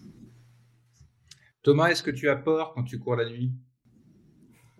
Thomas, il a peur. Non. Il vous le dira pas. mais- J'ai pas vraiment peur de la nuit. euh, La bête du Gévaudan. peur- mais j'aime mieux. euh, non, non, j'ai pas peur de la nuit. C'est rien euh, par Après, c'est rapport à sûr la que bête les, du les- trièvre. les repères changent. Nous, on n'a rien. On n'a pas de bête, on n'a rien. On n'a pas de. La, faune est très, est très peu fournie à Clermont-Ferrand. Euh, donc, du coup, non, moi, j'ai vraiment pas peur de courir la nuit. Après, c'est vrai qu'on a, on a, on est sur une, des repères complètement différents. Donc, on a, on a l'impression finalement d'aller beaucoup plus vite. Mais ce que Nicolas dit, effectivement, euh, euh, on a, c'est une fausse joie, puisque quand on rentre et qu'on télécharge sur Strava, on se rend bien compte que c'était exactement, voire beaucoup moins bien que d'habitude. Après, l'habitude faisant, je pense que ça, le- ça va agir un petit peu comme un vaccin euh, et que finalement, ce que disait Hugo, euh, euh, si on a eu euh, l'occasion d'en faire 3-4, parce que le juste, euh, aller courir à 22 heures, ça suffit, euh, une demi-heure, ça suffit à remettre en route un petit système qui, euh, euh, qui, euh, qui, qui, qui su- qui suffirait pour le, le jour J. Donc, euh, euh, le concept de faire des entraînements de nuit, alors euh, à l'époque, euh, je sais que j'ai eu des. euh, j'ai à peu près tout testé, dont effectivement des entraînements de 2h à 8h du matin pour euh, effectivement me rendre compte que, bah, que le lendemain matin on est explosé, mais on est plus explosé par le fait qu'on n'a pas dormi. Donc c'est simplement en gros ce que dit Hugo est juste si on était en Norvège et qu'on avait des, des jours, des, des jours avec 4 heures de jour, là on se pourrait se dire bah, je vais faire en sorte de pouvoir aller courir de, de nuit euh, assez simplement et avoir une dose de sommeil conséquente, mais là c'est pas du tout le cas en France tout du moins. Donc euh, j'ai envie de dire que l'entraînement de nuit à proprement parler, j'ai pas vraiment de, euh, de besoin et je, je, je- c'est pas quelque chose que je vais conseiller à mes athlètes. Sauf, sauf, sauf si la course est de nuit. C'est-à-dire que, Ah au même titre qu'une course. Faut créer des adaptations quand même. Sauf si la course est de nuit, et ça, pour le coup, ça agirait effectivement exactement comme de l'altitude. Et que, est-ce que le concept de jouer avec des tentes hypoxiques euh, quand on va euh, courir dans une course qui va se dérouler à 30 mètres d'altitude, est-ce que c'est intéressant? J'ai envie de dire, c'est beaucoup moins intéressant que de rester un mois en altitude et de s'entraîner à 3000. Bah, j'ai envie de dire, la nuit, c'est exactement la même chose. Est-ce que de faire un petit peu de nuit par-ci par-là, ça va être intéressant pour préparer une course uniquement de nuit. Style une Saint-Élion, je pense que c'est pertinent de mettre des piqûres de rappel pour deux raisons, pour vis-à-vis de la nuit d'une part, et vis-à-vis du timing. C'est-à-dire qu'à un moment donné, si vous entraînez jamais euh, et vous courez jamais à 2 heures du matin, euh, le jour J, vous pouvez avoir euh, une, certaine, bah, une certaine somnolence et des choses qui sont inhabituelles. Donc, autant pour l'UTMB, je ne suis pas sûr que la partie de nuit soit prépondérante, autant quand je vais conseiller pour, un, pour la Saint-Élion, ça peut être intéressant dans les, en, en, arrangeant un petit peu son emploi du temps, mais ça peut être intéressant de courir un petit peu longtemps de nuit et pourquoi pas de faire une séance SP. Donc euh, après, on a chacun sa séance P, mais de l'allure spécifique de nuit pour, se, pour ressembler, enfin pour tout se rapprocher des besoins physiologiques du jour. Après, euh, c'est quand même deux choses qui sont différentes. L'UTMB, la nuit fait partie de la course, alors que, euh, enfin, c'est il y a de la nuit pendant la course, alors que euh, la Saint-Élion, c'est une course de nuit. Donc, euh, à la limite, enfin, y a, y a la, gestion est quand même assez différente du sommeil, par exemple. la Saint-Élion, on peut imaginer qu'on va dormir la journée d'avant. Oui, la, Saint-Élion, c'est 100% de nuit. L'UTMB, c'est une proportion de la course. Donc, c'est vraiment deux, deux, cas distincts. Et autant sur la Saint-Élion, je trouve que c'est pertinent, autant sur un UTMB, Surtout que quand on voit où on en est euh, quand la nuit se lève, globalement, on peut encore, euh, si on a perdu un peu de temps sur la nuit, c'est pas, je pense pas que ce soit euh, primordial pour la suite. Sabine, est-ce que tu... ah, oui. Juste pour rebondir sur ce que disait Thomas, moi j'ai fait qu'une seule fois la Saint-Élion en, en, solo, donc avec une partie longue de course de nuit. Et c'est vrai que j'avais pas fait d'entraînement spécifique. Et alors, je me rappelle, c'était vers le signal de, Saint-André, donc ça devait être au bout de, un peu plus de deux heures, deux heures et demie de course. Et j'ai quand même eu un moment où je me demandais vraiment ce que, ce que je faisais là. Et, euh, et ouais, mon corps qui s'était un peu mis en mode non, mais là, euh, mon gars, euh, c'est l'heure de dormir, quoi. C'est pas l'heure de, courir à 14 ou 15 à l'heure. Et c'est vrai que peut-être que le fait de, faire, de le faire une fois ou deux avant, c'est une bonne idée. Euh, mais après, je rejoins complètement ce qu'a dit Hugo. Euh, c'est la notion aussi d'habitude. Euh, je pense que est-ce que c'est que courir la nuit, par exemple, sur un ultra Moi, j'en ai pas fait des ultras, mais ce que j'ai souvent entendu dire, c'est souvent plutôt le moment où on sort de la nuit et que le jour se lève qui est dur à gérer. Et c'est intéressant de l'appréhender. Après, moi, je fais partie des gens qui pensent que performer sur un ultra la première fois, c'est compliqué. Donc, il y a tout un apprentissage et peut-être que l'apprentissage passe par les premiers ultras qu'on fait sans avoir besoin nécessairement d'aller courir euh, la nuit euh, spécifiquement parce que comme ils l'ont dit euh, le sommeil voilà enfin je veux dire il n'y a même pas besoin de s'entraîner hein. tu fais une nuit blanche on avance tous un peu dans l'âge on se rend bien compte que c'est pas sans impact sur sur, sur la fatigue de, de la journée suivante et donc du coup de, la charge globale et du fait qu'il faut réaménager l'entraînement. Parce que bon, ce qu'on gagne en s'entraînant de nuit, euh, si on le perd, parce que derrière, il faut, entraîner faut alléger l'entraînement 2-3 jours pour que l'athlète récupère, je pense que c'est ça vaut pas le coup. quoi. Après, Hugo, euh, pour reprendre l'exemple d'Hugo, euh, ce que tu disais tout à l'heure, le fait qu'il y, y a une partie de tes nuits qui sont rongées quand tu, quand tu fais de l'animation au micro, c'est presque, tu peux presque le considérer également comme une part de ton entraînement euh, futur. C'est puisque tu apprends à, vivre la nuit, à être fatigué et à, résister, non?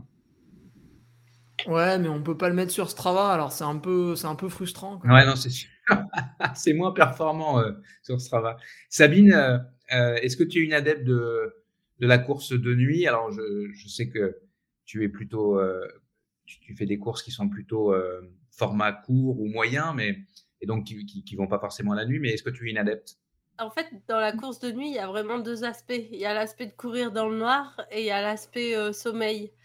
Donc, courir mmh dans le noir, euh, moi, je trouve que tout dépend si tu as une bonne frontale. Courir dans le noir avec une très bonne frontale, en fait, c'est assez agréable. Euh, mais bon, je préfère quand même m'entraîner de jour, hein, comme beaucoup de gens. Après, moi, j'avoue que ce que j'aime, en fait, c'est marcher la nuit. Et donc, dans ce cas-là, de ne pas avoir comme disait Nico, si tu es dans des conditions un jour où il fait beau, en fait, de carrément pas avoir besoin de frontal. Mais donc là, on n'est pas dans un contexte de compétition parce que le but n'est pas d'aller vite. Sinon, euh, bah, c'est exactement ce que décrivaient les autres. Tu cours à la frontale, tu as l'impression d'aller super vite et en fait, euh, bah, t'es pas allé vite. et euh, bon, voilà, en plus, ici, souvent, quand tu cours la nuit, c'est l'hiver et il y a de la neige, donc tu vas encore moins vite. Et, et après, donc, sur l'aspect passer la nuit dehors, moi, j'avoue que je trouve ça, en fait, je trouve que c'est peut-être même pour ça que je fais pas d'ultra moi-même, c'est parce que je trouve ça hyper violent pour le corps, en fait. Même les départs à 4 heures du matin, quoi. De dire à 3 heures à ton corps, là, c'est maintenant, là, faut aller s'échauffer. c'est le moment où le corps a le moins l'habitude de faire euh, du sport. Et je sais que moi, j'ai déjà dû travailler de nuit. Je détestais ça, vraiment. J'ai beaucoup de respect pour les gens qui travaillent de nuit parce que je trouve que ça met en vrac euh, vraiment, quoi. Donc, euh, sur le fait de si d'un côté je me dis imposer ce corps, ce stress important, juste le jour de la course euh, au corps, c'est encore pire. D'un autre côté, il y a une certaine fatigue à s'y entraîner. Je suis d'accord que pour quelqu'un qui fait des ultras, qui en a déjà fait, moi je pense que c'est pas la peine d'en rajouter. Pour un premier ultra, j'aurais tendance à, conseiller, euh, oui, de courir de nuit. Donc, soit courir en soirée et ensuite un matin où on n'a pas d'impératif et donc on peut se laisser dormir pour limiter la fatigue. Soit joindre l'utile à l'agréable et faire ouvreur euh, sur une course où euh, les ouvreurs doivent partir très très tôt le matin. Et du coup, on est sur un format où c'est balisé, où il faut suivre les balises dans la nuit comme ça. Et donc, ça ressemble finalement à ce qu'on va trouver lors d'une course. Mais ouais, moi, je pense que ça fait aussi partie de des raisons pour lesquelles il ne faut pas enchaîner ultra sur ultra sur ultra si on est soucieux de sa santé parce que hum, d'imposer comme ça à son corps, pas uniquement de courir, mais aussi du coup, ça veut dire qu'on s'alimente en pleine nuit, au moment où le système digestif est au repos, etc. C'est pas anodin et donc euh, voilà, avec parcimonie. Après, je comprends que ça fait partie du charme de l'ultra et c'est justement ce que vont chercher les gens. Et le risque reste quand même limité par rapport à l'ultracyclisme où tu es avec les camions euh, quand toi tu t'endors sur ton vélo, alors que vaut mieux s'endormir quand même au bord d'un chemin. quoi. Les, conseils, euh, tout à l'heure, on parlait, Hugo parlait de, de, bah, l'apprendre à utiliser son, son, sa frontale, d'apprendre quelle est l'autonomie de la frontale, etc. si vous aviez un conseil chacun à donner pour la course de nuit, ce serait quoi? Hugo d'abord, quel conseil tu donnerais? Pour la course de nuit, euh, c'est vraiment au, niveau de la frontale que ça va, se jouer parce que faites le test, ceux qui nous écoutent, là, je pense que vous avez tous une, bonne frontale, ceux qui sont habitués à courir la nuit. Faites le test de remettre une frontale des années 2010. Voilà, hein, vous allez voir, vous allez rigoler. On voit absolument rien. Il y a un autre truc aussi, c'est qu'il faut quand même vachement adapter son allure parce que euh, on a beau avoir une belle frontale et bien voir les, le relief, tout ça, bah, on le voit quand même moins bien. On le voit quand même moins bien. Et puis, un autre truc, il faut adapter son allure et pas faire le bourrin la nuit. Et ça, on le voit vraiment bien à l'UTMB. C'est très, très beau laboratoire pour ça. C'est qu'en général, la nuit, ça lessive vraiment les corps parce que bah, on a beau euh, faire ce qu'on veut, euh, ça fait quand même 20, 30, 40 ou plus années qu'on dort la nuit. Et euh, faire le sauvage, euh, relancer, faire monter ses pulses cardiaques, voilà, ça va perturber tout un tas de choses, euh, peut-être le, bide pour l'alimentation, et c'est vrai que la nuit, du coup, ça, ça bousille un peu les coureurs, c'est aussi pour ça qu'on aime regarder les classements des ultras, c'est parce que vous le prenez le soir, vous le prenez le lendemain matin, bah, il y, a, 50 000 surprises, voilà, c'est ce qui fait le sel du truc. Quoi. Oui, ça se, joue, ça se joue quand même très souvent sur les ultras la nuit, de, on, voit vraiment des différences. Euh, ah, disons que la nuit, on fait vraiment beaucoup de conneries. donc après. Euh, dans le dernier conseil, puisqu'on on, a dit plusieurs fois, euh, il faut une bonne frontale. Mais c'est quoi une bonne frontale? On revient un peu à la technologie là, mais c'est quoi une bonne frontale? À partir de quand on a une bonne frontale? C'est quoi les, les. Je parle pas de marque là, mais le, la base. On, on, prend quoi? Qui est-ce qui peut répondre à ça? Bah, moi, je pense que ouais, c'est une optimisation entre. Euh, euh, enfin, c'est lié déjà à combien de fois je vais pouvoir changer de frontal euh, par rapport à mon assistance. si on prend le cas de l'UTMB, tu récupères ta frontale à, au contamine et tu peux pas en changer, tu n'as pas d'assistance avant Courmayeur. Donc là, on, voilà, je, Hugo saurait mieux me dire que moi, mais c'est combien? C'est 5-6 heures ça, non de, de, temps de course, même plus? Ouais, ouais, 5-6 heures, c'est quand tu vas vite. Hein. Tu peux. Enfin, ça dépend on va dire, hein, parce que là, on va parler uniquement de la tête, mais ouais, tu as au moins, au moins, au moins 6 heures quand même. Hein. Voilà, donc si euh, le, but c'est quand même d'essayer d'avoir le meilleur compromis entre euh, le confort, euh, je dirais que pour être confortable en lumens, je dirais il faut 350, 400 lumens en, descente au moins. Si on peut avoir plus, c'est top. Après en montée, c'est un peu moins gênant. Donc moi je sais que j'utilise une, frontale de marque Gollum où il y a un algorithme qui permet d'adapter la lumière en permanence, qui permet d'avoir du, 7-8 heures d'autonomie euh, sans trop de problèmes avec un éclairage euh, qui est très correct. Voilà, mais c'est euh, après, si on peut avoir le plus de puissance possible et qu'on peut changer de batterie toutes les deux heures, je pense que, que c'est le top. Mais c'est vraiment ce, mm. vraiment pour prendre en compte le temps qu'on va passer dehors pour essayer d'utiliser l'outil qui est, qui est, le mieux adapté. voilà, pense que, comme l'a dit Hugo, c'est pas très pratique de changer sa, sa batterie. Donc, euh, si on peut éviter de le faire euh, trois fois entre deux zones d'assistance, par exemple, c'est plutôt intelligent. Sabine, tu voulais prendre la euh, parole tout à l'heure. Ouais, aussi sur la frontale, il faut qu'elle soit bien réglée pour pas se promener ni sur le front, ni que si elle est trop serrée, on finit pas très rapidement par avoir mal à la tête. Donc, il faut trouver le bon compromis et bah, maintenant, ils en font quand même tous des assez légères, mais le poids de la frontale, ça joue un petit peu quand même. on peut terminer avec une anecdote. Peut-être qu'il y a l'un de vous qui a une anecdote euh, un peu drôle, si possible, à raconter sur ce qui, ce qui, a pu se passer la nuit. Hugo, je sens que, je sens que tu as forcément une anecdote. Ouais, ouais, j'en ai plusieurs même. Hein. Si tu veux, on peut faire 20 minutes là-dessus. Euh, non, je vais non, je pense pas, en 2014 sur un de mes premiers trailons. Euh, le Grand Trail du Lac où j'étais parti avec une frontale que ma mère m'avait donnée au dernier moment. Euh, bon, moi, je m'étais pas préoccupé plus que ça de la chose. Euh, je venais du vélo, donc je m'en fichais un petit peu. Je me suis dit, une frontale, on appuie sur le bouton, elle est claire, et quand j'en ai plus besoin, je rappuie sur le bouton et je l'enlève. Et en fait, on part à 5 heures du matin, donc il y a quand même facilement 3 heures de nuit à faire fin octobre. Et la frontale marchait très bien. Euh, en fait, j'avais pas fait attention. J'avais mis le volume maximum, donc c'était génial. Je voyais absolument tout. J'étais en tête de la course parce que j'étais parti trop vite aussi. Et à un moment donné, la frontale s'éteint euh, vers 6h30, donc il reste quand même pas mal de chemin. Là, à ce moment, je me sens très très bête. Du coup, j'attends celui qui était deuxième, Yann Nourri. Et une fois qu'il me rejoint, je me mets derrière lui. Le problème, c'est qu'il allait un peu vite à ce moment-là parce que moi, j'avais présumé de mes forces. Mais du coup, j'étais obligé de le suivre parce que j'avais pas de frontale. Donc je l'ai suivi jusqu'à 8 heures du matin, que le jour se lève. Là, après, j'ai lâché et ça a été terrible. Ça a été une explosion formidable parce que j'avais fait 3 heures largement au-dessus de mes capacités. Donc derrière, c'était un peu dur. Mais voilà, très belle expérience. et j'ai re-eu deux autres soucis de frontal. On fera les anecdotes une autre fois peut-être. Ouais, on aura l'occasion, j'en suis sûr. Est-ce que euh, on achève là ou est-ce que quelqu'un a envie de partager une belle expérience?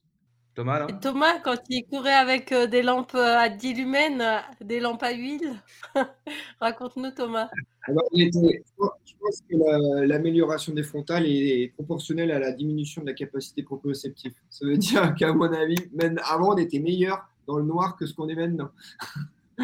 C'est sûr que quand je ressors une vieille, une vieille Tika toute, toute moche avec 100 lumens et qu'on a l'impression que ça crache, ouais, là, euh, on n'est plus du tout dans cette, euh, ces sphères-là et qu'au jour d'aujourd'hui, euh, oui, je suis bien content d'avoir un bon phare, un bon truc où on a l'impression qu'on est clair comme en plein jour. Mais j'avoue, les, les, premiers Templiers, alors c'est deux heures de jour, deux heures de nuit, ouais, ça éclaire que dalle. Ça éclaire rien. Ça éclaire que dalle. Bon, ça t'a pas fait trop, ça, ça, ça, ça pas eu trop de, conséquences sur toi, en tout cas. Allez, on va passer à vos. tout le monde avait le même Ouais, c'est ça. C'est ça. Vous étiez tous sur un pied d'égalité. Ouais. On passe à vos coups de cœur ou vos coups de gueule. Coup de cœur, ou coup de pompe Allez, on commence avec un coup de cœur, je pense. Le coup de cœur de Sabine, peut-être. Ouais, encore un coup de cœur. Euh, du coup, je voulais vous conseiller un livre euh, qui s'appelle Courir de Jean Echnoz et c'est euh, la vie de Émile Zatopek. Et du coup, c'est Mhm. vraiment hyper intéressant de voir comment il en est venu à la course à pied, sa passion pour la course à pied. donc lui, il était clairement dans le no pain no gain, hein, avec des séances mythiques de 40 fois, non, de 100 fois 400. Et euh, ouais, non, c'est vraiment sympa comme livre. Et puis, ça mêle aussi un petit peu de politique parce que du coup, lui, il était euh, dans, il habitait ce qui s'appelait à l'époque la Tchécoslovaquie et il a été un peu mis, euh, mis de côté sur la fin parce qu'il a participé au printemps de Prague et puis pendant quand même une grande partie de sa carrière, il l'a aussi fermé, un peu à contre-cœur. Donc euh, voilà, le livre Courir de Jean Echnoz, c'est mon coup de cœur du jour. Excellent. Nico, est-ce que c'est un coup de cœur ou un coup de gueule? C'est un coup de cœur pour moi aussi, euh, pour euh, le Trail des passerelles du, Monténard qui vient de fêter euh, ses 10 ans. Une, belle fête pour, le Sud-Isère. Alors c'est chez moi, c'est un peu chauvin, mais, au-delà des, paysages magnifiques, où tout le monde s'accordera à dire que quand il fait beau, quand même, c'est sympa ce, ce cadre du, lac du Monténard.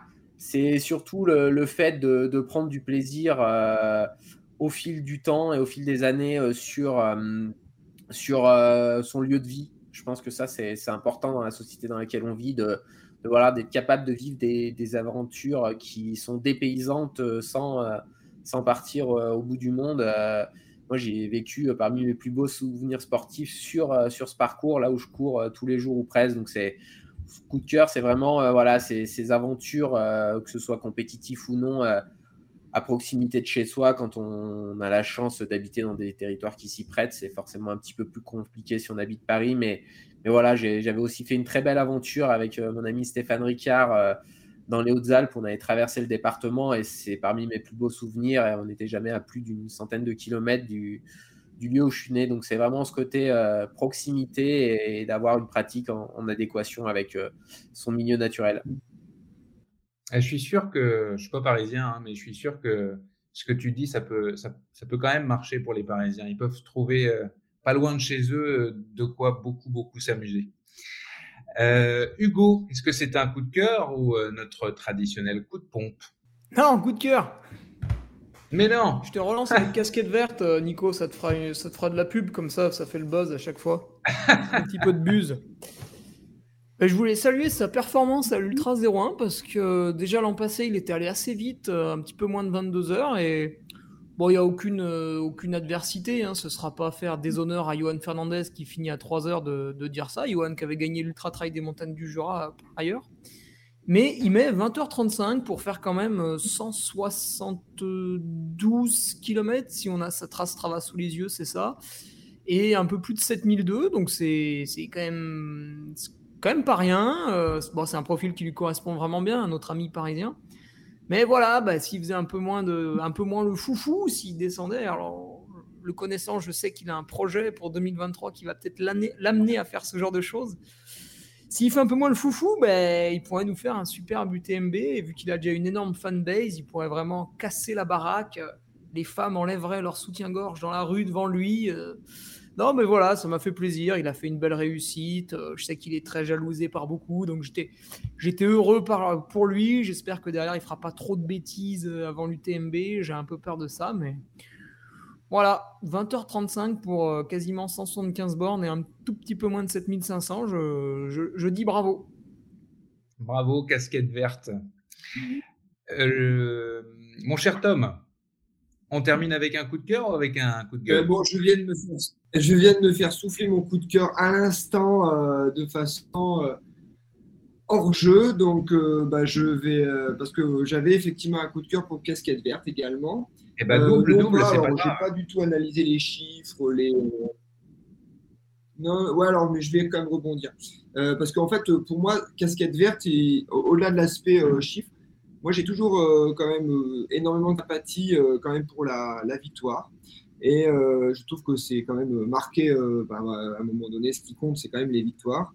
Et, c'est encore plus dur quand on est attendu. Donc, je pense que maintenant, casquette verte, quand ils viennent sur ligne de départ, c'est quelqu'un qui va être largement attendu et que gagner deux ans de suite la même course, sachant qu'il était attendu et avec plutôt des, plutôt des euh, petites animosités. Je, euh, je tiens à saluer ça parce qu'on s'inscrit dans la durée et finalement, avec ses, son, son, style, il commence à durer et euh, il était attendu. Donc, mon deuxième coup de cœur, dans quelqu'un qui dure et qui a mon plus profond respect, euh, ça sera quand même Kylian qui euh, nous affiche Zegama pour la, je ne sais plus combien de fois. alors, je pense que c'est un voilà, je pense que c'est un as dans, au-delà de l'aspect sportif, je pense qu'il gère une stratégie marketing des façons.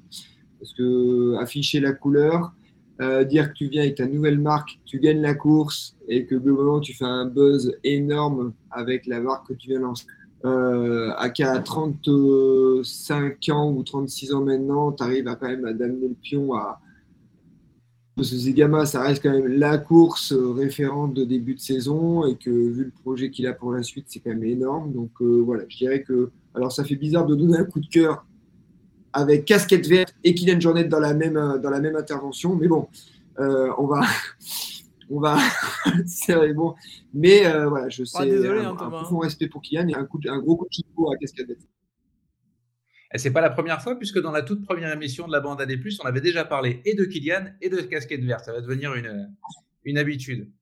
Euh, je termine moi aussi avec un, un coup de cœur euh, confraternel pour euh, le magazine papier Nature Trail qui a sorti son, son 50e numéro récemment, à une époque où la presse papier vit une crise sans précédent, où les lecteurs disparaissent et, et préfèrent beaucoup plus consommer euh, gratuitement sur le web.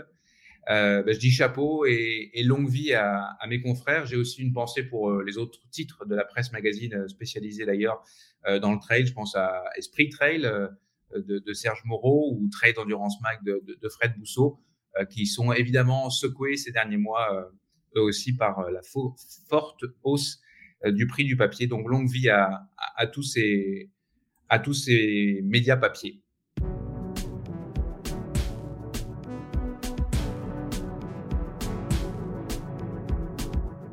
C'est la fin de cette huitième émission de la bande AD+. Un gros merci à tous les quatre, Sabine, Hugo, Nico et, et Thomas. Merci à tous. Merci, Merci à tous. La bande AD+, est une émission euh, présentée par Distance Plus. Je suis euh, Nicolas Fréré et j'ai le plaisir de produire et d'animer ce talk show avec euh, la complicité de Guillaume Prax et le soutien de mon camarade et cofondateur de Distance Plus, Vincent Champagne. Un merci euh, appuyé, comme d'habitude, aux partenaires officiels de la première saison de la bande AD+. Merci donc à la Clinique du Coureur, à NAC, à Nolio et au réseau des stations de trail, tout particulièrement euh, aujourd'hui la station de trail de Loisan euh, que vous pouvez facilement retrouver sur le site web ou l'application On Piste. Le design sonore de la bande AD+, est signé Lucas Aska Hennessy. Le logo de la bande AD+, a été réalisé par Nancy Letourneau. Et la couverture de l'émission est l'œuvre de Mathieu Forichon de Débos et des bulles. Et puis l'émission est réalisée euh, techniquement à distance depuis euh, Montréal, au Québec, par les productions euh, Arborescence. Je remercie une nouvelle fois Nicolas Rodi et euh, aujourd'hui Benjamin Gardena qui était euh, aux manettes. Et un merci aussi à Laurie Beck qui fignole euh, chaque fois l'enregistrement avant la diffusion. Puis un merci à vous, renouvelé, chers web spectateurs et chers auditeurs, de nous suivre et de nous écouter. Merci pour vos messages bien sympathiques et super motivants. Franchement, ça fait très plaisir de savoir qu'on est, qu'on est écouté et que vous aimez ce que vous écoutez. Euh, donc, euh, n'hésitez pas à, à continuer évidemment à vous abonner, à vous abonner à, à- au podcast de la bande AD+, mais aussi aux réseaux sociaux euh, de, de Distance Plus. Je vous souhaite un bel été à tous et à plus dans la bande AD+.